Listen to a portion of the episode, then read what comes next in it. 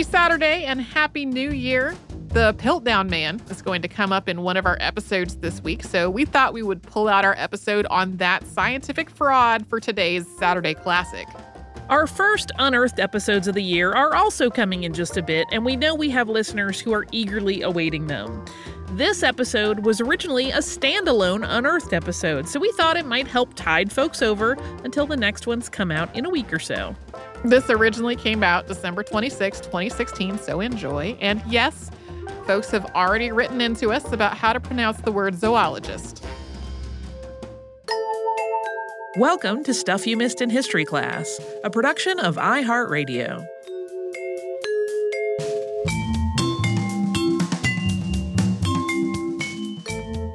Hello, and welcome to the podcast. I'm Tracy V. Wilson. And I'm Holly Fry.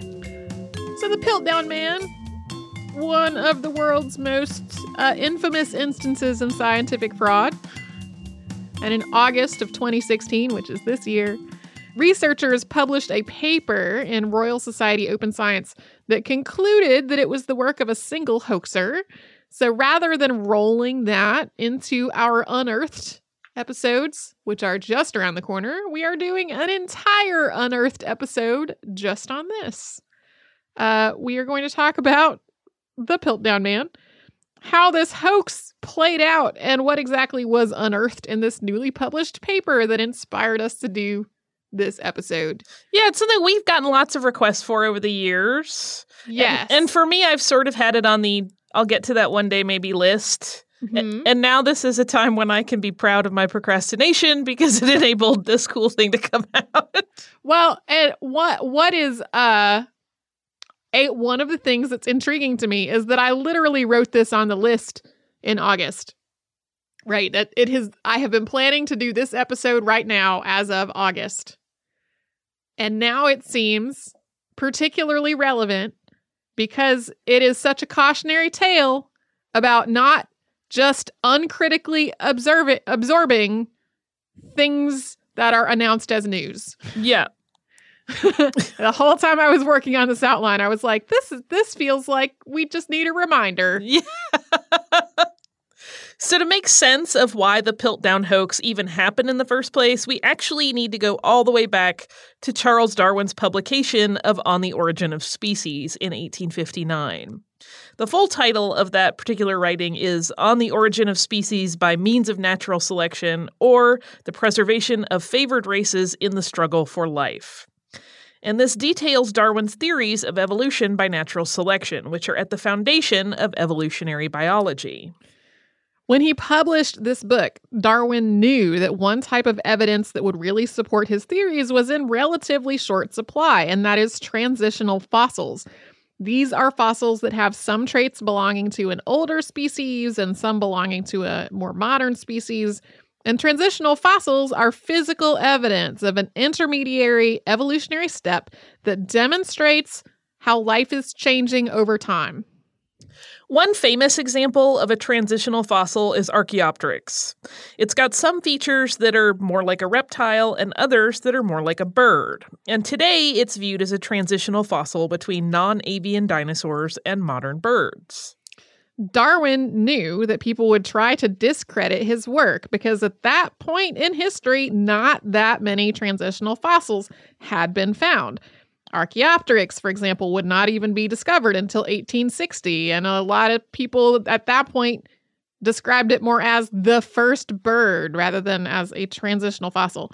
1860, of course, was after his book had already been published. But Darwin actually anticipated actual these exact sorts of discoveries. He explained in The Origin of Species that this lack of evidence was probably due to an incomplete geological record and not to an actual absence of the fossils that would prove him right. After Darwin's publication of On the Origin of Species, there was a big focus on finding more transitional fossils. In particular, people were hoping to find the missing link, that single fossil that would conclusively demonstrate a connection between ancient apes and modern humans. Today, we know about lots of transitional fossils that detail the progression of all kinds of life. We have transitional fossils in the evolutionary family trees of birds and fish and whales and horses and elephants and on and on. I literally could just randomly name animals all That- day. That's the 30 minute podcast episode, is just Tracy saying animal words. It starts to sound like the list of what they were eating in Monty Python and the Holy Grail. So, in terms of human life, the idea of a single missing link between ancient hominids and modern humans has really vanished under the weight of a lot of individual transitional fossils that add up to a human family tree that's full of forks and branches. It is not a single linear one lane road that starts on ape and ends on human connected with one magical quote missing link fossil. It's a lot more complicated than that. Yeah. Uh, in 1912, though, the missing link would have been an earth shattering, groundbreaking, and career making discovery. And that is what brings us to Piltdown Man. In February of 1912, Sir Arthur Smith Woodward, keeper of geology at the British Museum, now called the Natural History Museum, got a letter from Charles Dawson.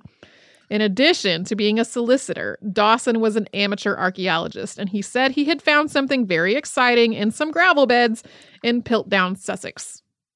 According to Dawson's account, he had noticed that a road where he lived had been repaired with some odd flints, and he traced the flints to their source, which turned out to be a shallow gravel bed.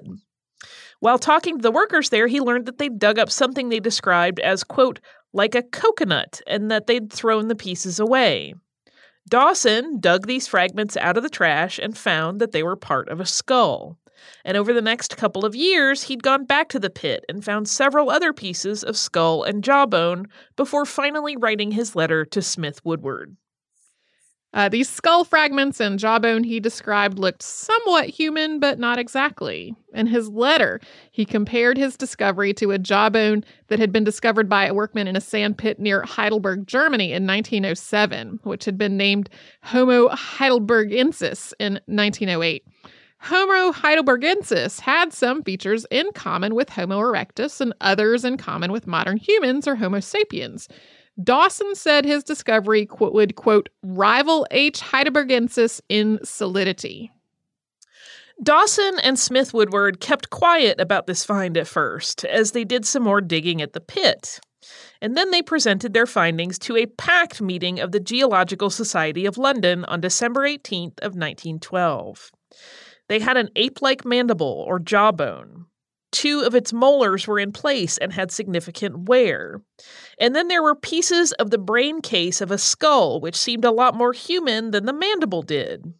They had also found some stone tools and fragments of other non human mammal fossils. Their coloring was comparable to that of the gravel bed, and the conclusion was that these fossils were at least 500,000 years old. Regarding their presentation, A.C. Haddon, writing in the journal Science, said, quote, Mr. Dawson gave an account of the finding of the specimens, the nature and, geo- and geographical and geological position of the gravel bed, and Dr. Smith Woodward described the remains in a most excellent manner. Haddon went on to write, quote, There can be no doubt that this is a discovery of the greatest importance and will give rise to much discussion. It is the nearest approach we have yet reached to a missing link. Probably few will deny that Eoanthropus dawsoni is almost, if not quite, as much human as simian.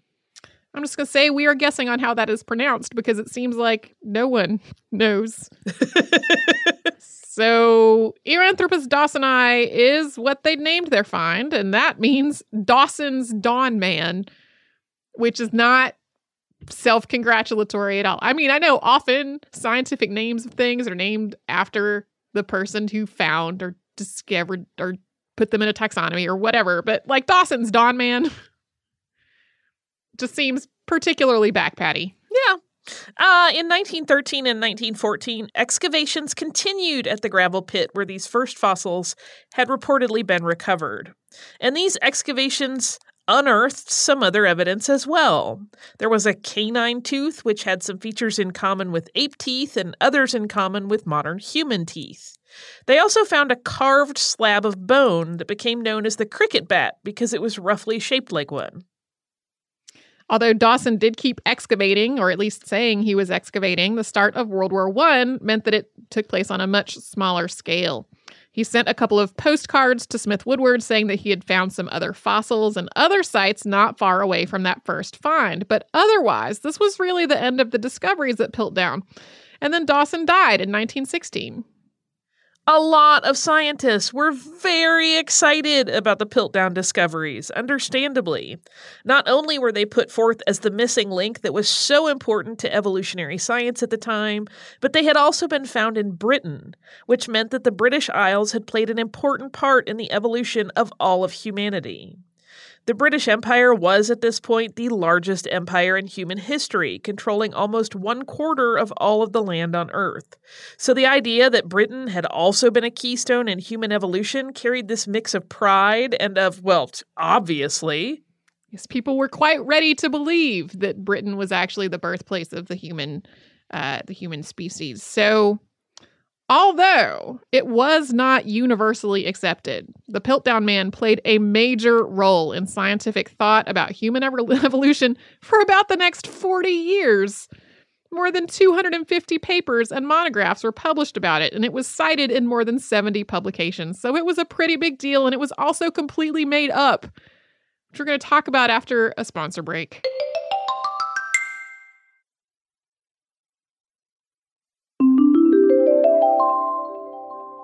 So, after this announcement, many in the scientific community just took Dawson and Smith Woodward's report to the Geological Society of London at face value. The original pieces of these specimens were locked away in storage for safekeeping, but casts of them were made to share with researchers who wanted to do further study. A lot of the early scientific debate about these specimens didn't even consider the basic question of whether they were authentic at all. Instead, it was about things like whether Smith Woodward's interpretation of the skull was correct. He had made a reconstruction of the skull based on nine fragments that had initially been found. The resulting skull had a capacity of about 1,076 cubic centimeters. Two other anatomists and anthropologists disagreed about whether Smith Woodward's re- reconstruction was accurate. Sir Arthur Keith of Scotland was on one side of this debate, and Sir Grafton Elliot Smith of Australia was on the other. Keith made his own reconstruction, which had a capacity of about 1,500 cubic centimeters, or about the same as a modern human skull, which prompted Smith Woodward to revise his original reconstruction. Smith, on the other hand, came to different conclusions, insisting that the original 1076 cubic centimeters was a lot more correct. These all had to do with basically how the skull pieces were lined up and what parts of the skull bones people thought they were from. Like, you think of your skull as one solid piece, but it's actually several pieces connected by sutures. So the question was whether these nine fragments of skull were being correctly used to make a reconstruction, not whether they were actually from a prehistoric human. There was also a lot of talk about whether the canine tooth that was found later was really part of the same mandible or not, but there was no talk about whether any of these pieces were actually genuine.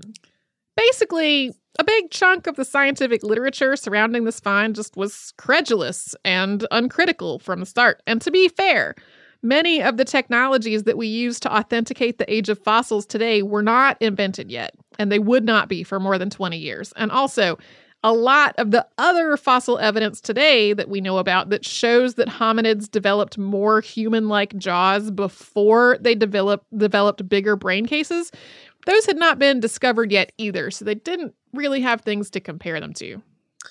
But even so, a lot of people studying this find simply took for granted from the beginning that it was legitimate, and they framed their study from there. Like the quote popularized by Carl Sagan, extraordinary claims like, I found the missing link in a gravel pit in Piltdown require extraordinary evidence, and that just was not present here. This uncritical acceptance that the Piltdown Man was real was certainly not completely universal, especially as time passed and people had more opportunities to study it. For example, American zoologist Gerrit Smith Miller published, quote, The Jaw of the Piltdown Man in Smithsonian Mis- Miscellaneous Collections in 1915, in which he concluded that the skull fragments did come from a real human skull, but that the mandible came from an extinct species of chimpanzee. Writing in American anthropologist William K. Gregory later published an analysis of the molars, which concluded, quote, I believe that Mr. Miller is fully justified in holding that the lower molars of the Piltdown jaw are those of a chimpanzee and not of an extinct genus of hominidae. As more analysis emerged, there were also people who not only questioned whether this work was, quote, scientifically justifiable, but also warned that all this buzz and heightened expectations were dangerous. George Grant MacCurdy had published a fairly credulous overview of the Piltdown findings in 1914, but by 1916 he had not only revised his own opinions, but was also alarmed at the state of scientific inquiry around the Piltdown man. In the journal Science, MacCurdy outlined a range of doubts, criticisms, and skeptical inquiries that had come in from the United States, Britain, France, and Italy, among other places, and he included this warning quote, has not this dazzling combination blinded the discoverers and indirectly some of their colleagues, even at a distance, because of the high pitch of expectancy to which recent discoveries in the prehistoric field have, not without reason, contributed? Under the circumstances, such blindness, if only temporary, would be pardonable and comparatively harmless. But serious danger lurks in the possibility of its persisting long enough to become an obsession and a hindrance to future progress in this particular field. And that's exactly what was happening. In spite of the growing body of skepticism and criticism, the Piltdown Man became a widely accepted part of a body of scientific literature. Things started to unravel a little about a decade after the Piltdown discovery. First, in 1926, it was discovered that these gravel beds where the fossils were found were not old enough to contain 500,000 year old fossils. Whoops. uh, then, starting in the 1930s, paleontologists started finding other hominid fossils in other parts of the world and they seem to suggest an evolution of human life that was taking place primarily in Africa and Asia, and as we noted earlier, that the jaws were becoming more human like before the brain cases and not the other way around. It made less and less sense that some critical moment in human evolution had happened on some tiny islands off the northwest coast of Europe, following a totally different pattern from what was being discovered elsewhere. But even so, a sizable chunk of the scientific community carried on believing that the Piltdown specimens were genuine. A number of chemical and isotopic dating methods started to be developed in the 1940s. And in 1953, Kenneth Oakley, then head of anthropology at the British Museum, analyzed the Piltdown man's skull fragments through fluorine dating and the fragments were definitely much newer than Dawson and Smith Woodward had said, and they were way, way too new to be the missing link. The first test suggested that it was only 50,000 years old, not 10 times that. Following Oakley's discovery, the British Museum publicly announced that the Piltdown Man was a fraud. And these fluorine tests definitely were not perfect. Uh, they showed that all the skull pieces were the same age, whereas later analysis would show that in fact they were not. And later on, more refined dating methods would also determine that the pieces were only about 600 years old, certainly not 50,000. But in spite of those shortcomings, they were definite proof that the Piltdown Man was not a real hominid fossil. Yeah, as our ability to test things got better over time because we learned, so did our ability to point out just how fake these things really were.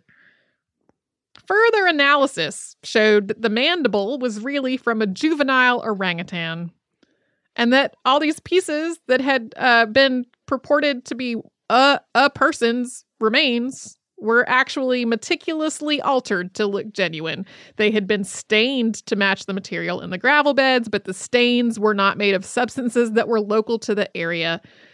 The molars had also been artificially worn down to look natural, and then other mammal fossils that were found in the same area were actual genuine fossils, but they were not from species that actually lived in Piltdown. So, this was not a case of somebody accidentally finding some human bones near an orangutan bone for some reason and then drawing a logical but incorrect conclusion. It was a deliberate hoax. The good news was, with the Piltdown Man out of the way, all of the other fossil evidence that had been discovered in Africa and Asia in the decades since then made a lot more sense. There was no longer any lingering question of, well, if humanity's origins are in this part of the world and evolving this way, traveling in this pattern, what is this other fossil doing way over here, following a completely different model? This was incredibly important in terms of the study of human evolution. The Piltdown Man had become such a dominant presence in the field that people were using its existence to totally disregard legitimate fossil findings that strongly suggested human origins in Africa. One of the foundations of scientific progress is the ability to reassess your conclusions when you're faced with new compelling evidence. But the Piltdown Man was such a juggernaut that people were disregarding that new evidence instead. This was probably complicated by a conscious or unconscious reluctance among at least some scientists to believe that modern humanity rose in Africa, not in Britain. But the bad news was that a lot of the world had fallen for this hoax. It had impeded progress and perpetuated inaccurate information for decades. On top of that, the revelation that it wasn't real eroded the general public's belief in science. In the words of Ernest A. Hooton of Harvard, writing in American Anthropologist in 1954, quote, What really worries me is the revelation to a laity that is often hostile to biological science of calculated dishonesty on the part of someone intimately concerned with a discovery of supposedly great importance to the history of man. It is as shocking as the proof that men in high places of our own government have betrayed their country. Already, the press is flooded with accusations by anti evolutionists that all of the other evidence of man's origin from an ape like ancestry has been deliberately faked by unscrupulous scientists. The fact that the Piltdown fraud is possibly and even probably unique will be very difficult for the public to accept. Before you get too attached to the wise words of Ernest A. Hooton here, I mean, they really touched me. I feel like they are applicable even still today.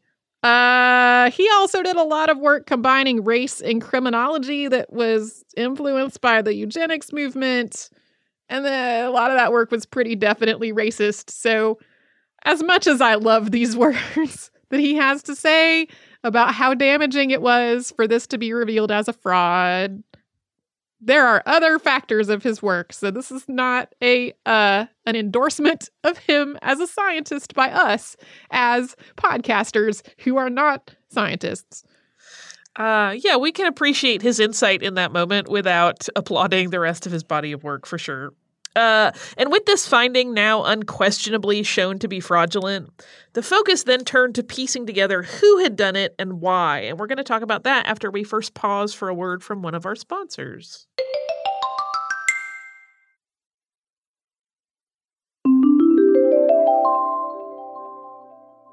The years after the Piltdown Man was shown to be a hoax, many, many theories were put forth about the potential culprits. A lot of the attention has been on Dawson himself. After all, he was the one who reported the findings in the first place, and he was instrumental in the announcement and the initial investigations. He may have hoped that such a profound discovery would earn him admission into the Royal Society. A couple of people who either knew or worked with Dawson were citing, cited as possibilities as well, including Samuel Woodhead and Pierre Teilhard de Chardin. The latter was the one who actually uh, found that canine tooth. Even though he'd played such a huge role, most people did not suspect Sir Arthur Smith Woodward, believing him to have been an unwilling dupe or one of the intended targets, since his reputation would have been ruined if word had gotten out while he was still alive. Sir Arthur Keith, whose paper on the skull reconstruction we talked about earlier, was also suggested as a suspect.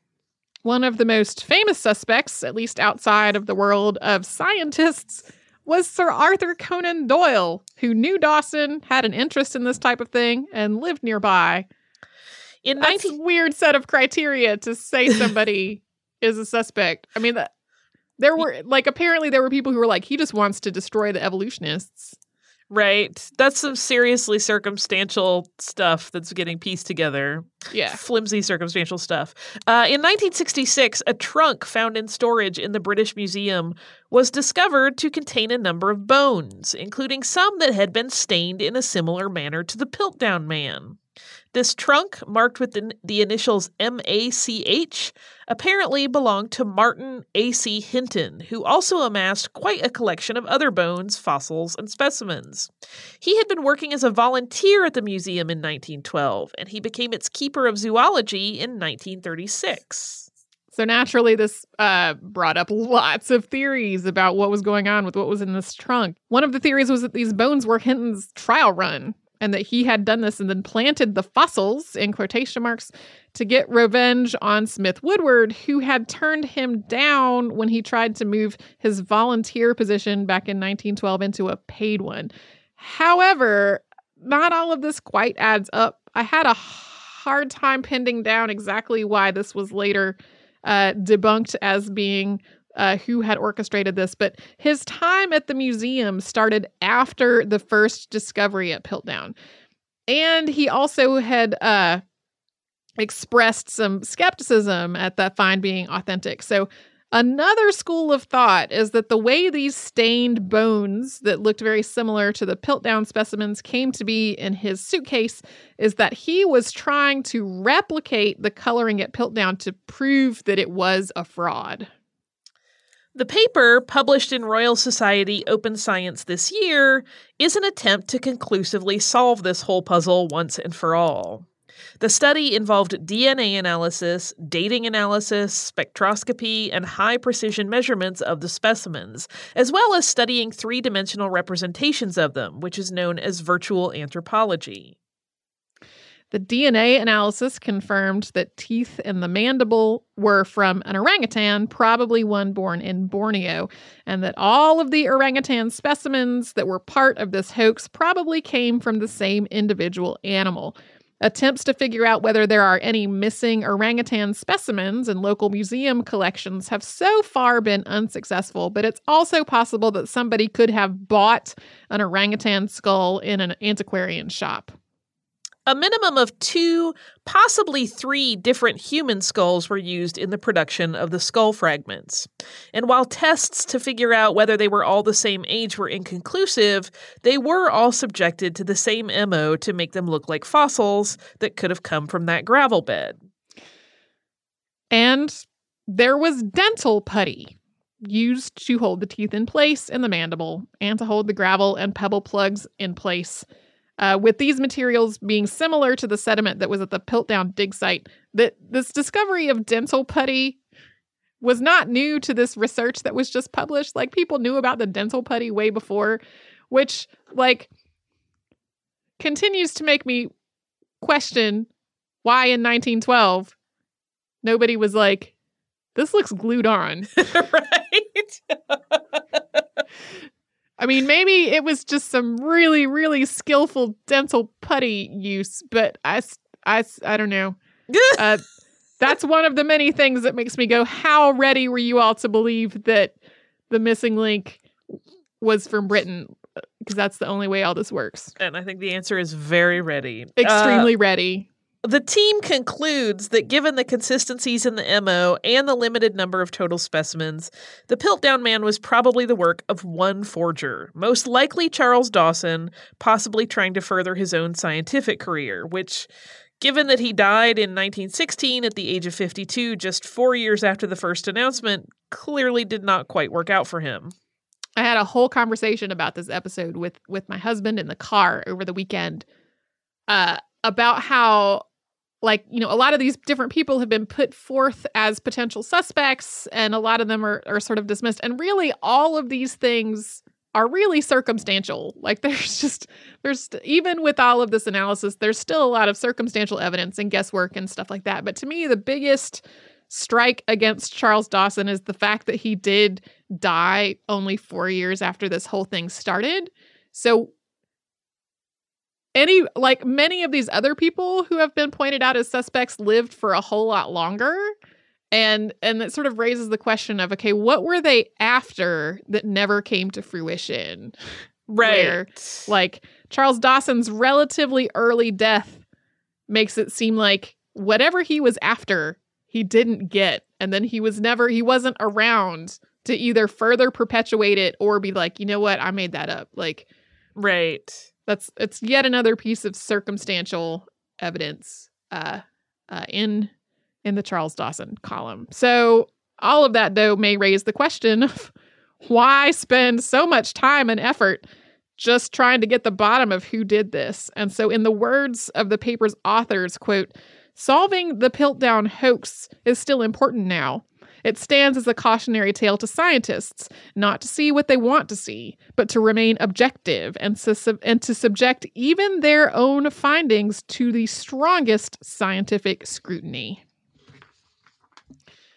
That's a Piltdown man. I love that episode. Thank you, Tracy. Oh, you're very welcome. I, I'm I'm gonna totally admit I had a very good time reading the vastly incorrect papers published in the early 19 teens about this finding from people who were flat out wrong. And at the same time, I was really mad about it. like, uh, we, I have often, when we've done episodes about old medical history or something like that, read, you know, the, the old papers from the time that have, that were published and, and these, you know, people very confidently espousing stuff that's wrong just really wrong. And the it makes me a lot madder this time because it was wrong and somebody did it on purpose and it stood in the way of scientific progress for decades. Makes me real mad. Yeah. We uh you and I talked about uh off mic the fact that 40 years is a really long time when you consider like that is the length of a career for a scientist in some cases. And so Mhm. there were probably people who were not willingly even party to this sort of blindness, but were proceeding along on a career path that was basically complete blunder and they wasted their time and their scientific minds. And yeah, and wasted the greater whole of humanity's ability to learn more about where we came from. Yeah. Uh, and then it's by total coincidence that between the day when I wrote this on the calendar, however many mo- months ago, and now, like now, there is such a renewed focus on like the uh the putting out there of just fake wrong information that is demonstrably wrong and it being accepted as fact. Yeah.